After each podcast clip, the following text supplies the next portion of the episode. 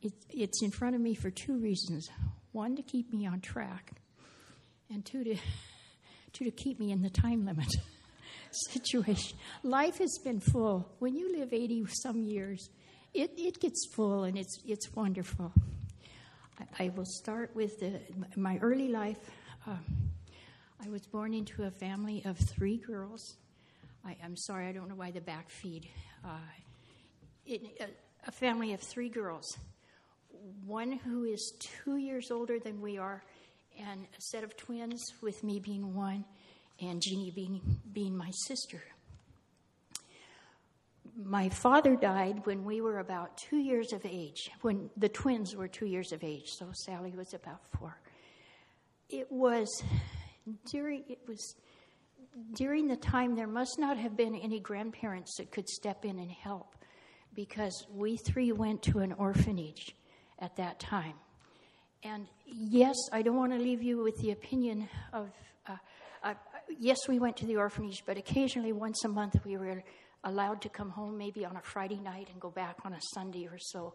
But Mother had to work. It was the only income that was coming into the family. Uh, and so we were in the orphanage till about the fourth grade. I'm sorry, I don't remember much about it. The twin sister remembers everything about it, so I can call her and say, what happened when? And it's it's very helpful. And anyway, um, from the orphanage at, at, at the fourth grade, Mother remarried. She remarried and was married for nine months, and that father died, that, that husband died. He, we as children had never known what alcohol could do to a family, but it was terrible, and I will, I will have to say it. All of us were very relieved when that happened. Mother never remarried again, but the older sister, Sally, was old enough to take care of us while Mother worked, and so on and so forth. That went on until I was about fourteen, and I'm just fourteen years of age, and I'm um, going to skip over it very, very quickly. Um, I, I, I had a girlfriend. Anyway, I became very interested in horses, and we we had the privilege of being able to ride and do a lot of that kind of thing. I had high school girls who were competing, and I had to learn very quickly to compete uh, with them. Uh, at fourteen years of age, uh, God allowed me to become proficient enough that I was asked by a family, and this is important in my testimony, I was asked by a family if I would please be willing to come out and spend the summer with them, work their horses. They had a professional trainer, but when they went to shows, they didn't have an amateur person to be able to ride. And that's where my place came in at that time. Okay, we'll skip that right this minute, but hang on to it. Um, by, by the end of summer, Mother came to me and said, Molly, it's time for school again. I, I need you to be home. I don't want to come home, Mom. I'm really happy with what I'm doing. No, Molly, it's time to come home. Yeah, I know, Mom, but I really don't want to come home. Finally, Mother said, Molly, if you don't come home, I will take you to court. And I said, okay, having no idea what I meant. And true to her word, I end up in court with her. She gives, she gives her testimony. I give my story. The judge says, Missus Ingham, I would like court to be dismissed for ten minutes. I would like to see Missus Ingham in my chambers. So Mother goes to the chambers, and the, the, the judge said to her, I knew your husband when he was at the University of Washington, and he started the badminton club there. I knew him very well. And Missus Ingham, I can go out in that courtroom and I can tell you, I can tell your daughter she has to go back home. But Missus Ingham, if you will allow me, allow her to live where she is at, eventually you will get your daughter back. He was a very wise man. So life went on from there, and I went on to W S U, I started in pre-veterinary medicine. I met my husband-to-be in an animal husbandry class, and we began to date each other. And from there, uh, we became very serious. We only dated for three months, but we became very serious. My husband, Elvin Culp, I forgot to tell you, I'm Molly Culp, for you who are visiting. Anyway, and, and I asked my daughter to please raise her hand when my three minutes are up, and she said, no, I won't. But, but anyway, um, we started to date, and I was going to church with Elvin on Sundays, and when I would walk through the portico of that little one and only church in the little town of Albion, Washington, my back hair would stand up, and the enemy would say, Catholics don't go in a Protestant church. Catholics don't go in a Protestant church. And I said, I'm going anyway, which I did. So we continued to date, and Elvin said to me, Molly, I cannot marry you. And I said, why not? And he said, because you're not a Christian. I said, oh, I can always change. Again, I had absolutely no idea what I meant. None. I had never, I had I truly not heard the gospel uh, in in my heart, for sure. Probably in my head once in a while, but I, I can't bring it, it, regardless. After that, a few weeks after that, my Elvin said to me, Molly, there's going to be a speaker that's going to come to the little town and in our church for a week every night. Would you be willing, if I picked you up from the dorm, to come out to the farm, have dinner with the family, and come to church with us, and I'd take you back to the dorm? And I thought to myself, homemade meal, chocolate cake, little bit of television. Sure, be glad to. So I went to church with him on the first night, and the whole family went to church with him on that night, and uh, heard the gospel. Went to church with him on the second night, and God really convicted me of my sins, that I needed a Savior. I knew I was I had lived a life that was not pleasing to him. So on the third night, on Wednesday night, I had heard the gospel again, and the invitation was to come forward, and I said, I'm not going down that aisle and make a fool of myself. I had never seen it done. I'd never seen anyone receive the Lord. But that night when I went back to the dorm, I cried myself to sleep. And I said, Lord, if you will let me live one more night, I promise you, when they give that invitation, I will go forward. I don't care what kind of a fool I make of myself. So the next night, we were back from dinner and into church, and my husband always sat on the end of the pew. So now I am stepping over him to sit next to him, and I lean down and I whisper in his ear, and don't ask me why I did it. Don't ask me. I did know later on why I did it. But at that moment, I leaned over and I whispered in his ear and I said, if I raise my hand to go forward, don't you stop me. He would never have stopped me for the world. I don't, yeah, I do know. Anyway, anyway, when that invitation was given, I could not go fast enough down that aisle to receive the Lord. And and uh, they, someone came forward and counseled with me. But it was only a short time before I knew the verse of First Corinthians five seventeen, if any man be in Christ, he is a new creature. Old things are passed away. All things became new. And I knew my sins were forgiven. And I knew I had peace with God. About eight, nine months later, my hus- then my husband told me, I had said to the Lord, if this is the girl that I am to marry on Thursday night, you will accept him. I, I would never put God in that kind of a corner. We had we had a wonderful marriage, just like any one of you who are married and have had a beautiful marriage. But there came a time when there was an argument, and a strong argument. And I remember saying to God, I know you gave him to me. Because of the circumstances, I know you gave him to me. But you can have him back for a while. The song that was sung when I went forward is "Just as I am, without one plea, but that your that thy blood was shed for me." Today, whenever that song is sung, the memories flood my mind at that time.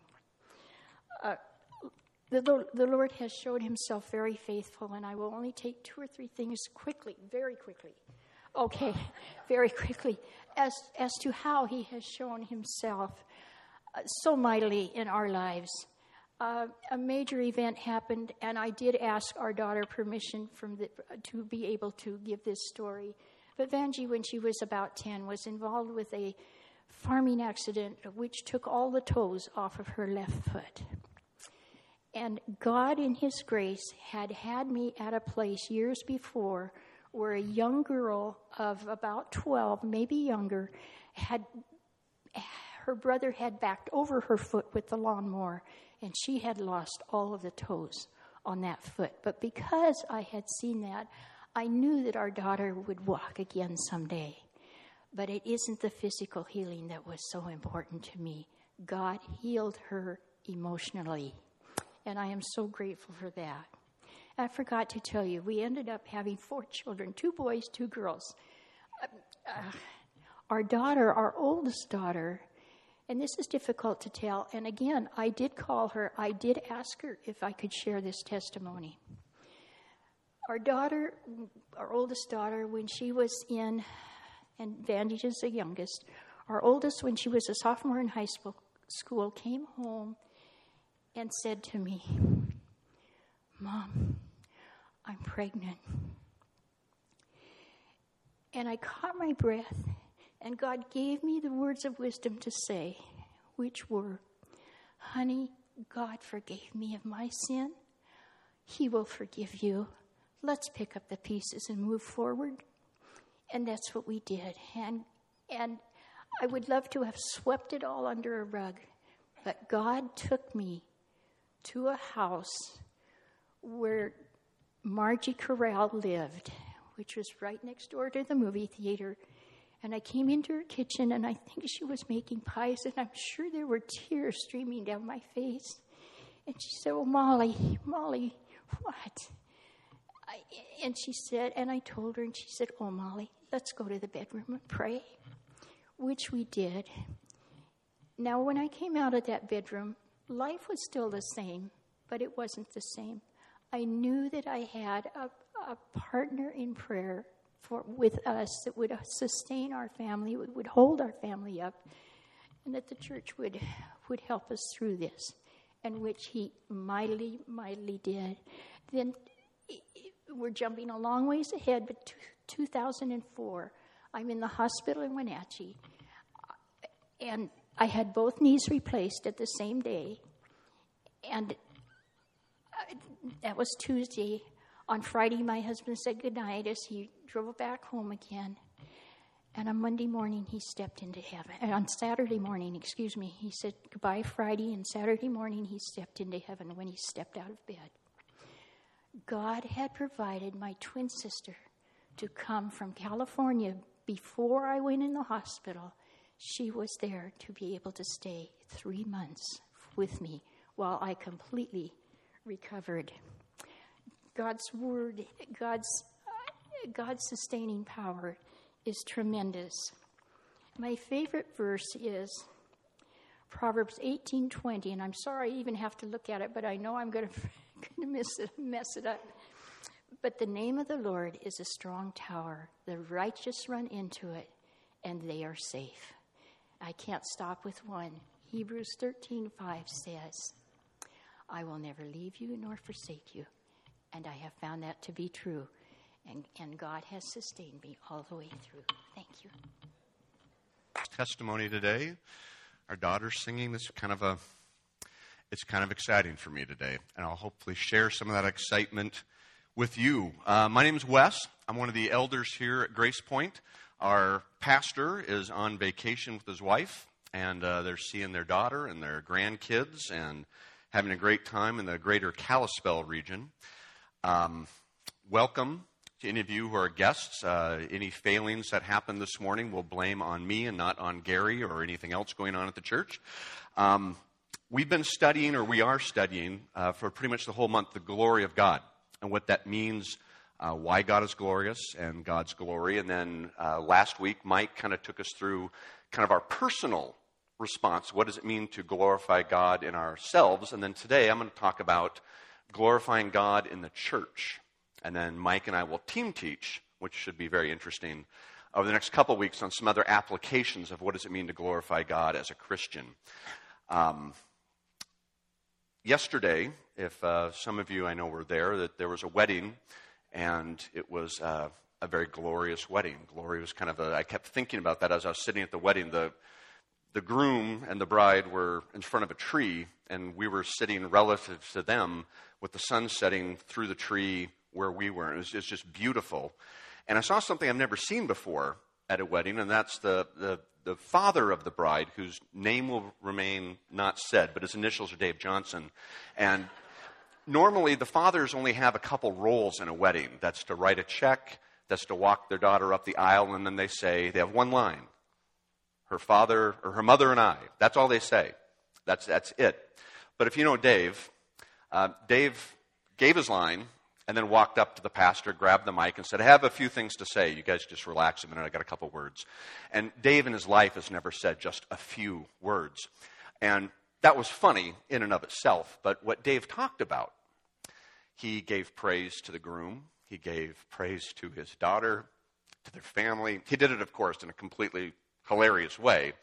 Uh, but what he did is he reflected on what a great day this is and how neat this was.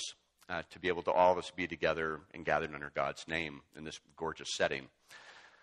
Dave is a great example for a lot of things, and it's uh, Dave is a person I would say is very un-American, un-modern American anyway. He's very countercultural. What I mean by that is in America, we have a problem, and it's an, an eye problem, not that we used bootleg glasses on Monday and watched the eclipse eye problem, but I as in self, as in internal, as in we think about ourselves. And we live in a culture in America where the self, the person, the individual is exalted.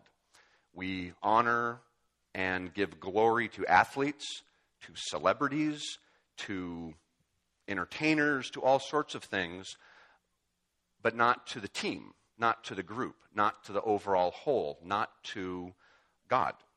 And that's our culture. And I think we need to be honest about that, that there are things in our pop culture that are not conducive to Christianity, to living our life as a Christian, because I don't care if it's social media or it's your favorite news channel or what you're involved with, it is aimed to either get money from you or to encourage you to glorify yourself. I have people on Facebook I know that on Facebook they have the most incredible life. I mean, it's just nothing but spectacular and cool and fun. And that's maybe not really who they are, but they've, they've got this image that they've built online. Um, it's a very self-absorbed culture that we live in. There are industries designed to take advantage of that from you. And my fear is, and my concern is, and what I want to talk about today is that can seep into this church. That's the culture we live in. We can bring it into church. And instead of talking about us and God and Christians, we talk about me and my and I and I want and I need and I demand. Um, I would argue our country's not designed that way. The country was kind of designed by the, the founding fathers and a few mothers, but the idea was that we would do things for the collective good. And they, perhaps naively, thought that people would vote and make decisions feeling such a privilege to be involved in voting, they would think about the overall rather than the self. And that's kind of the theme of a little bit of what comes to glorifying God. What we're talking about all month uh, can really be summed up that in your life, in my life, I will either glorify God or I will glorify myself. In one way or another, it kind of comes down to that.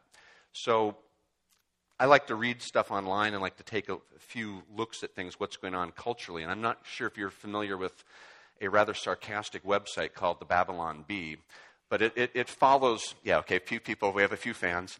Um, it sort of does Christian satire, and it does an excellent job. But they were reflecting on the I culture in America, and they made a sarcastic article, fictitious, thankfully, although maybe not, about that we need to update our hymns, that the hymns today are just, you know, we can't sing uh, the same hymns with this, this glorification of self. So they had some suggestions, and I've added a couple here. Uh, one is how great I art. That needs to be updated so we can sing that together. In Christ, for the most part, how great is my God, but yours not so much. Describable. Christ, Starbucks are enough. Be thou my Facebook friend. I could sing of your love for fifteen minutes on Sunday. I am worthy of my praise. And the classic, I surrender some. Some to Jesus, I surrender. Some to Jesus, I conditionally give. And those are funny. I mean, I laughed pretty much out loud when I read that. And then, of course, like all great humor, there's a little truth to that. And it stings just a little bit. Because you can sit there and think, oh, that's funny. They're making fun of those other churches. You know, those churches full of all the young people and the millennials. And well, no. Look at the songs, folks. They're stinging us. That's aimed at a church just like us. Those are songs that we sing. And I think it's worth our time to take a look at this and to say, humor aside, we're like fish swimming in a sea that is full of self-importance, sprinkled here and there with addictive little electronic things. And it's all aimed at us. We want to counter that. We want to counter that because we have to recognize the glorification of self. When I want what I want, when I want to give my opinion, and I want to rate the pizza that I didn't think was that great, and I want to zing them, all that stuff is our sin nature. It's nothing more than that. It's just sin because we want what we want. So today, I want to try to counter that just a little bit and take a look at what does it mean to be the church and what does it mean to glorify God in the church? Because if you would, look on the back of your bulletins. I'll wait.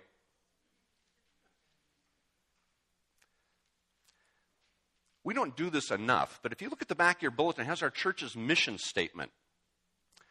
And the church's mission statement is to glorify God in Christ Jesus in the church. That's what we're here to do.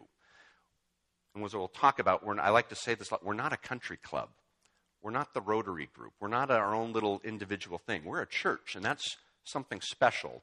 And so if you're taking notes or you like to pay attention to what goes on, the theme for today, the essential question we're going to look at today is how do we glorify God in the church? And the answer, because I don't like you to be in suspense, is walk in a manner worthy. Walk in a manner worthy. Russ read that for us this morning, the passage out of Ephesians. Let me read it to you, and uh, we'll dig into this. So Ephesians chapter four, verses one through seven.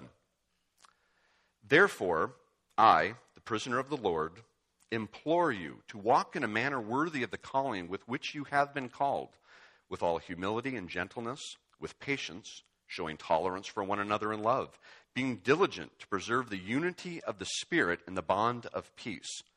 There is one body and one Spirit, just as you were also called in one hope of your calling, one Lord, one faith, one baptism, one God and Father of all, who is over all and through all and in all. But to each one of us, each one of us, grace was given according to the measure of Christ's gift. Holy Father, we come before you this morning as your people that you've called out. You are so worthy of our praise. You are so awesome in your glory and in your great love for us. And I confess before you, Lord, that I am not a, I am not like you. I love imperfectly at best, as we all do, Father, and we, we confess that before you. We ask this morning that you would teach us by your Spirit through your word, that any failings that I would have through my own voice would be corrected by your Spirit, Lord. And we would all leave here with this encounter to, with your word a little closer to you and a little closer to one another. We thank you this morning for this building, for your word, for the freedom and the time to meet and study you, and Lord, to praise your name. We ask this in Jesus' name, and we all say amen. So if we're going to look at this, here's our verse. Just uh, seven verses. How do we glorify God in the church? A little context because, you know, that's me.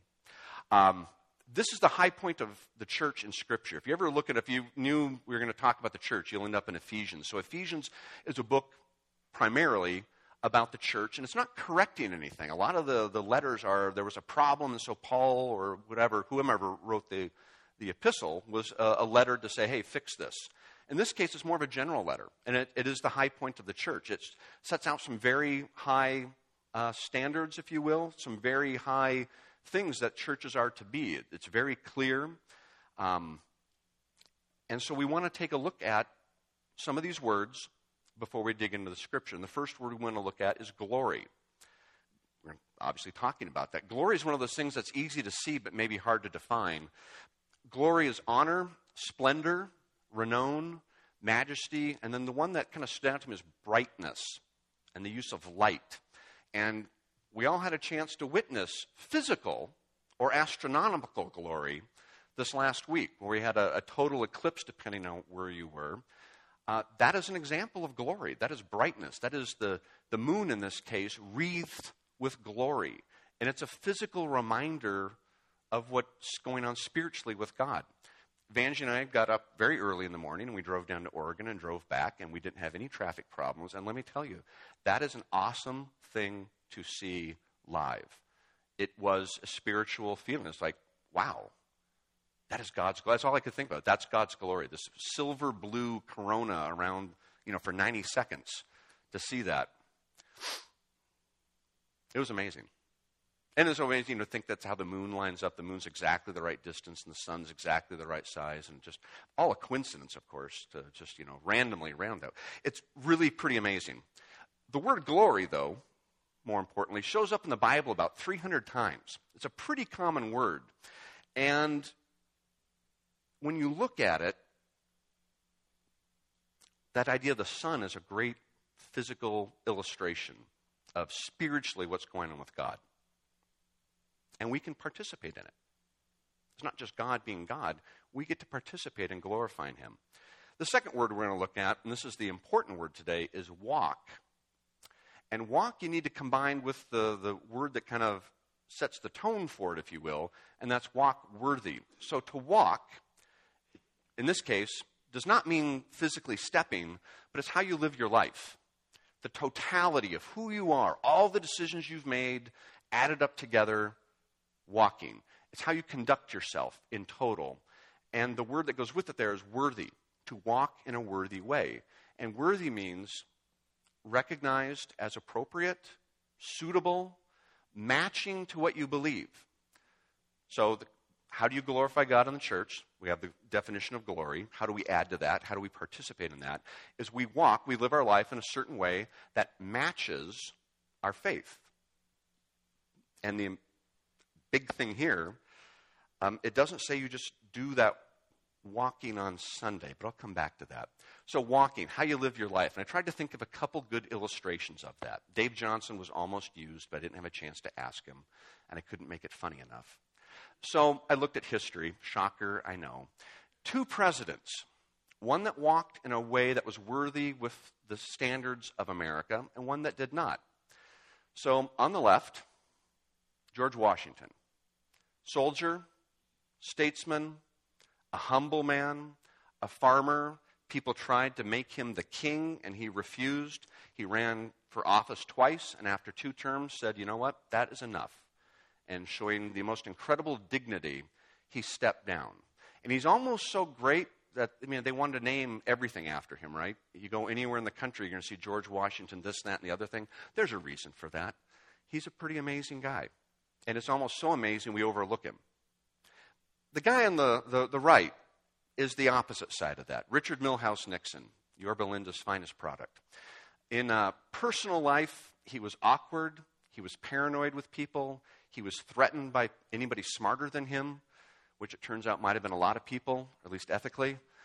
He was obsessed with leaks in the government to the point where he ruined his presidency trying to stop leaks. And he is the only president that have resigned in disgrace, set politics. We're still dealing with, historically speaking, the impact of what Nixon did to how we look at politics and who runs for politics. It's a very sad thing. Probably not our worst president, in my personal opinion. There's a, a he's on the short list for sure, but we had some guys in the eighteen hundreds. Not good.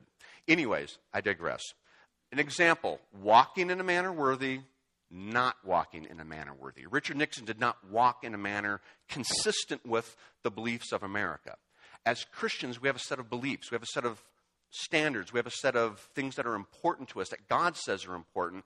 And we're supposed to live our life in a way that it goes along with that. It, it's consistent with those beliefs.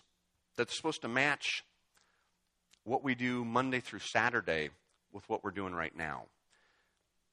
Because we are the most easily targeted people for hypocrisy, right? And that's not what they look at on Sunday. Our friends and neighbors that aren't Christians is what they look at from Monday through Saturday with us. So, church is the other term, since we're talking about this. I do want to remind you about this. The definition, people called out to and for and by God. People called out. So when we talk about the definition of the church, I'd like us all to break the habit of referring to this building as the church. This is a building. It could be in the park. We'd still be the church. It could be at the E R C. We're still the church. The people are the church. You, me, all of us together are the church. And there's a the local part of it, Grace Point, and then there's the universal church. All believers, all across the world, throughout all time. We're not a club. We don't have, by, well, we do have bylaws, but that's because the state of Washington makes us have bylaws to be a, it's a tax thing. The point is, we're not a country club. We don't take votes on what the scripture says. We don't look at people and say, no, you don't fit into our little country club. You're out. We're called. In fact, we're instructed to grow the church. And every now and then you run into churches that kind of believe, they kind of want, no, no, we we want to stay a small little family church here. We don't want your your type here. We don't, you don't fit in with us. And that's too many people. We'll get too big. All those are heresies. Those are country clubs. And there's a lot of country club churches out there. We don't want to fall into that. And it's easy to do that. If we're the church, we're the people. And the important part of that is, if the church is the people, then where is the church tomorrow morning? The church is scattered out in the community. On Sundays, the church is in one place. That's kind of exciting. It's the only time the church gets together. But the rest of the week, we are still the church. We're still being the church. So our purpose is to glorify God in the church. That doesn't mean on Sunday morning only. Purpose is to glorify God in the church. How do we do that? We walk in a manner worthy. So let's take a look at chapter four of Ephesians. And again, if you're taking notes, I don't like to surprise people. So here's the outline. You can fill it in as you want, or if you don't take notes, then you can draw. I prefer Spitfire fighter planes on the side of my notes when you're doing stuff. Anyways, here's the overall concept. Here's the outline of what I want to talk about. If, how do we glorify God in the church? We walk in a manner worthy. How do you walk in a manner worthy? Well, there's three things here. And Paul lays it out very nicely. There's things we do that are interpersonal. Those are things on the inside of us, interpersonal motives and attitudes, things that we have inside of us.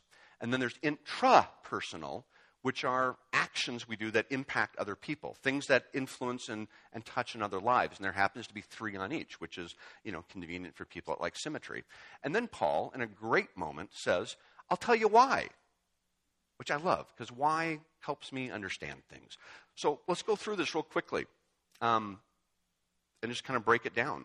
How to walk in a manner worthy. You do things interpersonally and you do things intrapersonally, and you remember why. Quick warning. I'll step over here for my warning message. If you're listening to this casually, not quite paying attention, you might pick up a sense from me, and I pray not, but you might, that there's something you can do to earn your salvation. Russ was perfectly clear about that this morning. That was nicely organized by God for this whole service. You cannot earn your salvation. You cannot do anything to make God love you. Molly made that real clear. There's nothing, it's the free gift of grace to each one of us, and that's how we're saved. And so when you hear of talking about doing things, in our humanness, we sometimes think that there's somehow uh, we earn something from God. Well, if I come to church, then God's going to like me and I'll go to heaven. Doesn't work like that. The economy of God is not the economy of man. We don't earn our salvation. We don't do anything to get our salvation. So as you're talking and as you're listening and as we're discussing, please keep in mind, this is about the grace of God, and this is kind of how we live our lives after we're saved. After we've been saved by God, after we know we're going to end up in heaven with him for all eternity, how do we live our lives now? So this isn't about how you get to heaven. This isn't about earning your salvation. There's no way to do that. You accept the free gift. So please, if you're not listening close, which, you know, shame on you, but if you are, please keep that in mind and, like, write that down on the back of your eyeballs or whatever so that you, you get that. That's important. All that being said, we are going to talk about our behaviors and what we do today and our choices we make in life. And, yeah, I might be meddling in your personal life just a little bit because you're the church. I'm the church, and we're the church tomorrow morning. No matter where we are, we're still the church. So, walking our life in a manner that is consistent, a manner that is worthy to give God the glory. First off, that walk in a manner worthy, that's not a negotiable thing. That's not a, if you have time, you should walk in a manner worthy. That's an imperative. That's a like a command. In fact, it's a pretty strong walk in a manner worthy. Not when you feel like it, not when you have time. Walk in a manner worthy. You can dovetail that with First Corinthians ten, where it says, in everything, glorify God. All the time. All the time you're doing it. Walk in a manner worthy. Do things consistent with God's love. And Paul says, here's how you can do that. First, you do things on the inside. You take a look at your attitudes and your motives. And very quickly, we look at humility. It might just be me. Humility seems to show up a lot in the Bible. Turns out it really doesn't. It just seems to me, why could that be? Gosh, I don't know. You ever had that feeling like, wow, zing. Oh, so humility. What humility is really is spiritually remembering what Christ has done for you. If you remember that you have not earned your salvation, that Christ earned it for you, that puts you, it sounds bad, but it puts you in your place. It puts you in a place where you remember you're not the greatest thing. Christ is the greatest thing, and you're the recipient of his incredible love. That it puts us all as humans on an equal footing. I read the news, I watch the news, and what goes on in Charlottesville. I've, I didn't think I would live my life where I'd see American people being openly supporting the Nazis. I mean, can't we get all together that Nazis are bad? I don't, anyways. A lot of these concepts are, they're putting one group of people above another group of people. For whatever, it doesn't matter the reason. It doesn't matter if it's politics, if it's culture, if it's race. All that is detestable to God. We're all equal. None of us are more loved by God than anybody else. If that was the case, the Bible would end with what, you know, the Jews are saved and everybody else, too bad. But God came for all of us. When you see stuff in the book about the Gentiles and how controversial it was, and the, that God loves everybody and everybody's equal before God, that's the heart of humility. And as humans, we're in a culture that doesn't want to have everybody be equal. We want some of us to be above. And there's things that push us and encourage us. If you just use this deodorant, you will be sexy and cool and more successful in life. And women will like you if you spray the spray all over you, which actually kills bugs. But that's okay. Anyways, there's our culture is not designed to keep us humble, right? This is America. We glorify the self. That's kind of what we're all about. So humility is important. And it's even when we do outreach to people, you need to it's easy to step into, oh, I'm a good Christian, and I'm going to reach down to you poor person, and I'm going to help you because you need what I've got. And there's an arrogance in that that we have to be very cautious of. When we remember what Christ has done for us and how we had nothing to do with our salvation, that Christ sacrificed his body, his spirit, was stuck to a cross and died there, separated from his Father, that should keep us all on an equal footing with one another. Walk in a manner worthy, be humble. Secondly, gentleness. Pretty easy word to understand, except this was a real uh, an epiphany. When you do the word study, what does gentle mean in the Bible? It's actually best defined as gentle force or gentle strength. Or in other words, gentleness in the Bible, it has nothing to do with weakness. It is the opposite of weakness. Being gentle to Paul, when he picked the word he used for gentle, is this sign of be so strong that you can be gentle to others. that being ungentle is a sign of weakness. And again, our, our pop culture, you know, doesn't necessarily reflect that a little bit. Think of Dwayne Johnson, I don't think of gentleness. But maybe you think of da- Dwayne Johnson with a little baby in his arms. You know, kind of a gentle, strong person. Gentle force, that's gentleness. Patience, most of people's least favorite thing to talk about qualities-wise. Patience, another word for patience is long-suffering. Uh, some of your Bibles, depending on your translation, might say forbearance, which is an old-fashioned word that I kind of like. The idea here is that we want to be the opposite of short-fused. We want to be long-fused as Christians. We want to be tolerant, or that's a different one. We'll come back to that. We need to be patient, and it's really hard to be patient. We want things to happen now. I want what I want, and I want it now. If you're around small children, you know what? We're just the same as those four-year-olds. We just use bigger words. But it's still, it's the same, it's the tone of voice. I want this. I want that. I, we want what we want. Being patient means kind of giving up some of that right. In fact, that's a good way to look at patience. If you're a Christian, you give up your right to be angry sometimes. Being patient means forbearing, responding in anger. That can be really hard. That can be very hard. There's at least one police officer in the room, and they get yelled at a lot for doing their job. That actually is preventing a person from, like, crashing their car and dying, right? And so they get yelled at for that. That officer can't respond by shouting back, "You're an idiot," right? You're a, you sped through a school zone at eighty miles an hour. You're a moron. They, that would be bad. That that would not go over well. That would be on Facebook. We'd hear about that. There'd be a guy locally that would post that all over the place about this bad cop and what he did. Um, you have to give up your right to be angry sometime, and that's a sign of patience. There's some lifeguards in here who are, you know, under twenty-one. They don't get to yell at people and be mean to them when they get yelled at. That's just what you do. It's an example of being patient. So let's take a look at, those are internal things. Those are intrapersonal things. Let's look at the outward stuff, the intrapersonal actions, things that we do, things that impact other people. And the first one's tolerance.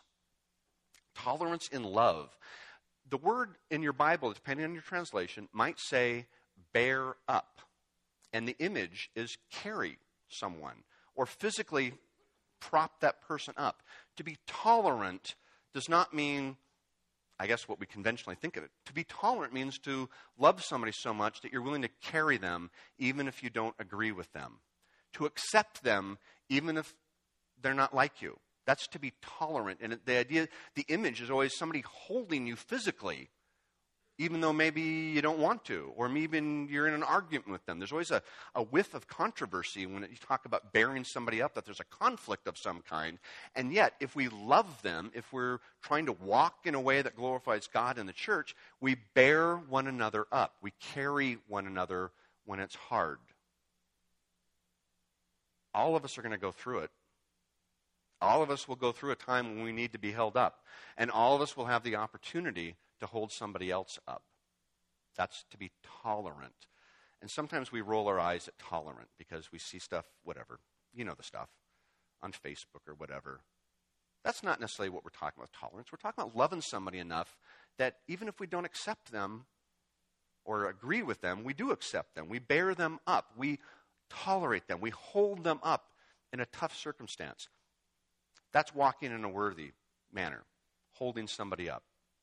Second one is preserving unity. And I guess I focus on this a lot as a church leader. Uh, the things that I really think about and worry about, or look at what am I going to talk about next time I have an opportunity to preach, usually focus on unity. In fact, if you look back at anything I've ever taught, it probably dealt with unity. What it means is to be in harmony, not unified as a church, but to be in unity. Think of the song.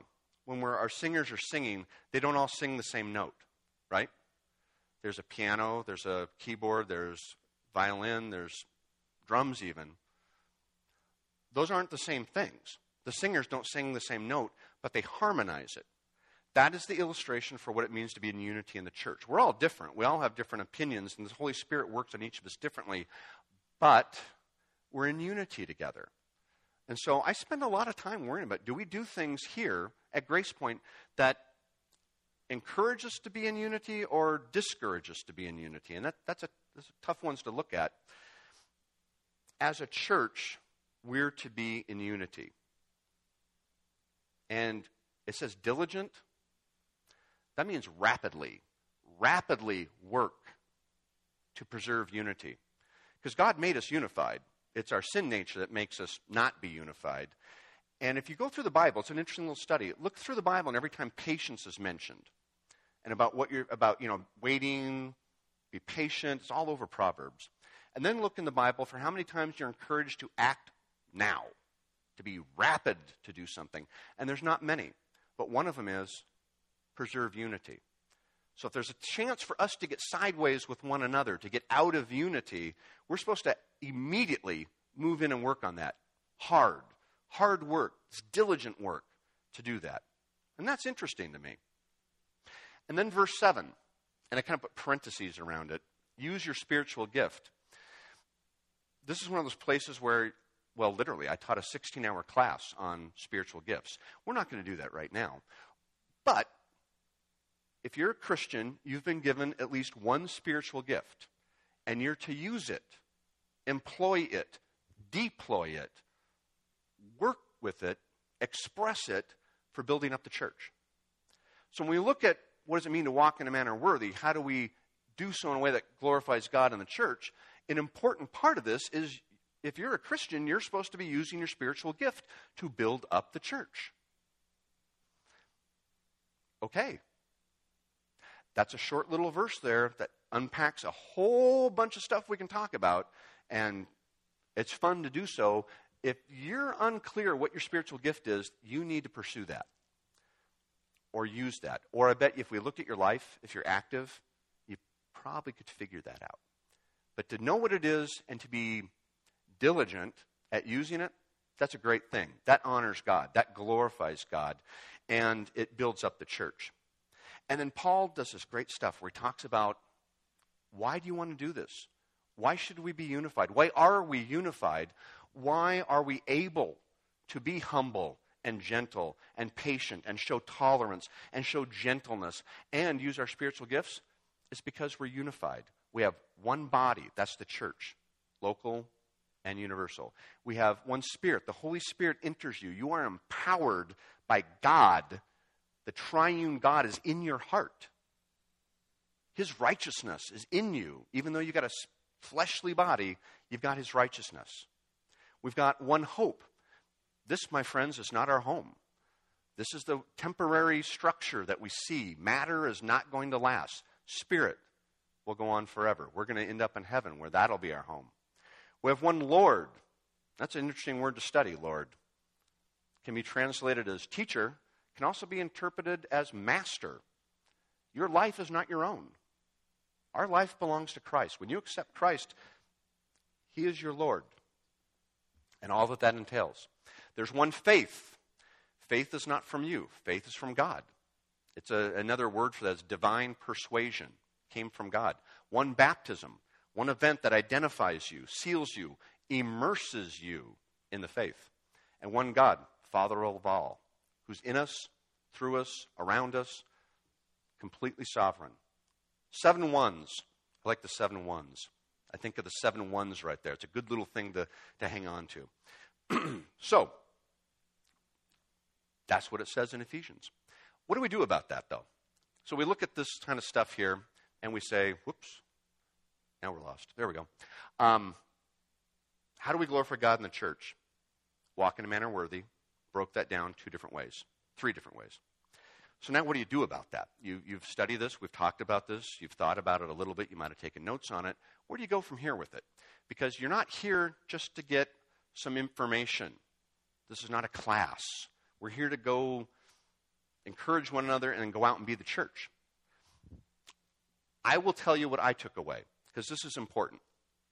We're supposed to apply what we learn, right? We get taught, we go out and do something differently. It changes us a little bit. I'll tell you what I did. I'm just sharing it. You're supposed to figure out what you're supposed to do, because what I'm going to tell you now is not scripture. It's not truth necessarily. It's just what I learned. You use it to argue with me about it, think how you should respond to it. The Holy Spirit will teach you what you need to do about it. He's taught me this. And I'm not instructing you in application. I'm inspiring you in application. So I get a little nervous when people tell me what I'm supposed to do with scripture. So I don't want to do that with you. But let me tell you, here's what I came up with for me. First lesson is I want to be active. I don't want to be passive in church. And I learn this lesson constantly and struggle with it, and I'll tell you a little bit more about that. Being passive is a form of laziness. You've probably heard the term passive-aggressive. People that disagree but don't say anything about it, that's not preserving unity. That's a bad thing. We want to be active. You can actively listen. You can actively reach out to people. You can actively put any of this into action, but you want to be active. I don't know if you've heard of the eighty twenty rule. It gets used in economics a lot. It gets used in organizations. And the concept is that eighty percent of the work gets done by twenty percent of the people. I don't know if that's true or not in Grace Point. Let's say it is. What could we do with twenty-one percent? Right? We have a pretty nice church. We have a pretty nice country. We have pretty nice things in this community. And if the eighty twenty rule is true, if we just increased that by one or two percentage, it would change everything. So, on average, as you think about it, be active. Be active in things. Pursue things. Find out. Get active. Secondly, this kind of goes back to that warning I gave earlier. We want to respond to God's love. We don't obey because we're supposed to. I pray you're not here because you have to be here today. Unless you're like under twenty-one, in which case, yeah, you need to learn good habits, you little sinner, and get to church and tithe like you're supposed to and, and do that kind of stuff. But that's different. Parenting is about setting some habits in motion, even if they don't know why. Yeah, you're going to do. Once you're of the age of reason, whatever that age would be, we want to do things because we're responding to God's love. I, when we tithe, we don't say, you have to give this much based on your... We don't do that here. We'll never do that here. That's your response to God's love. We want to make things that you... God's amazing. When you think about how amazing, chapter three of Ephesians that Gary and Mike went through is all about how the height and the breadth and the depth of God's love. When you consider that, then walking in a manner worthy becomes a lot easier because you're not doing it because you're forced to it. You're doing it because you want to do it. Do you come to church? I mean, think about that phrase. That doesn't make sense. Do you come to be with the church? Why? Because you want to be there? Are you compelled to be there? Would you miss it if they weren't there? Or are you forced to do it? And again, that only applies if you're, you know, above the age of reason on different things. Actively pursuing God, responding to God's love, making sure you're not getting into that whole salvation by works thing, but your personal response. You just, it's the natural thing to do when you think about how much God loves you. And the last one, and this kind of sets up next week, is be the church. Be the church all the time. Be the church at home. Be the church at work. Be the church when you're even by yourself. And this, as a young man, I was saved when I was fourteen years old. I won't go into the whole story, but I didn't really get active in church. I didn't follow number one until I was twenty-seven, and I met that gal and that gal. They had a big influence on me. I spent, what is that, twelve years, thirteen years? With a prayer life. I prayed. I believed in God. I was saved. I knew I was going to heaven. But I spent thirteen years, I didn't want anything to do with church. A little bit arrogant. Yeah. I'd go to a church, they'd talk about, oh, be the church, you got to do this, and you got to do this, and you got to do this. And that just ticked me off. I was some kind of Manchurian candidate, behavior modification. They're trying to brainwash me to get me to behave a certain way. And in fairness to my idiot former self, I went to some churches that were pretty big on no dancing, no drinking, no whatever. You got to give up your life as a, you know, card gambler, as a professional, Wes. And I didn't want to have anything to do with that. I wasted thirteen years. Could God have used me in those thirteen years in a church? Yeah. But I didn't understand that. I thought I had to go to church. I didn't get that I was to be the church, to respond to God's love. Being a Christian means to be a little Christ. That's Christian means little Christ.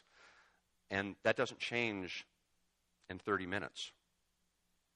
You'll be a little Christian all the way around the clock until next Sunday morning. and to be the church during your daily life is what Mike and I are going to talk about for the next couple weeks. To be the church, in the church, to glorify God in the church, walk in a manner worthy all the time. Think about those inter and intrapersonal things. When you're scattered, we want to not fall into the I culture that's all around us. We want to be able to sing our worship songs and mean it and not kind of be thinking about what we're doing next this afternoon. We want to get out of the I culture and kind of be in the, the Christ culture, to be the church all the time. And you're empowered to do that. You're empowered. Absolutely. Let's pray. Holy Father, we pray to you this morning, and we give thank yous for this time that we've had together. We thank you for the Holy Spirit that teaches us, instructs us, and takes the, your word and implants it in our heart. And Father, as we close out this time of instruction in the church and go to a time of worshiping you in the church, Lord, we just give thanks that we can worship you. And we pray this morning that we would worship you in spirit and truth, and the things that you have taught us this morning, each one of us, would be expressed in our worship of you and in the choices we make throughout the week. And that, Lord, we would be worshiping you in all that we do this morning. We give this time to you. We give this worship to you because you deserve it. And we ask that you would empower it this morning in the name of Jesus Christ, our Savior. Amen.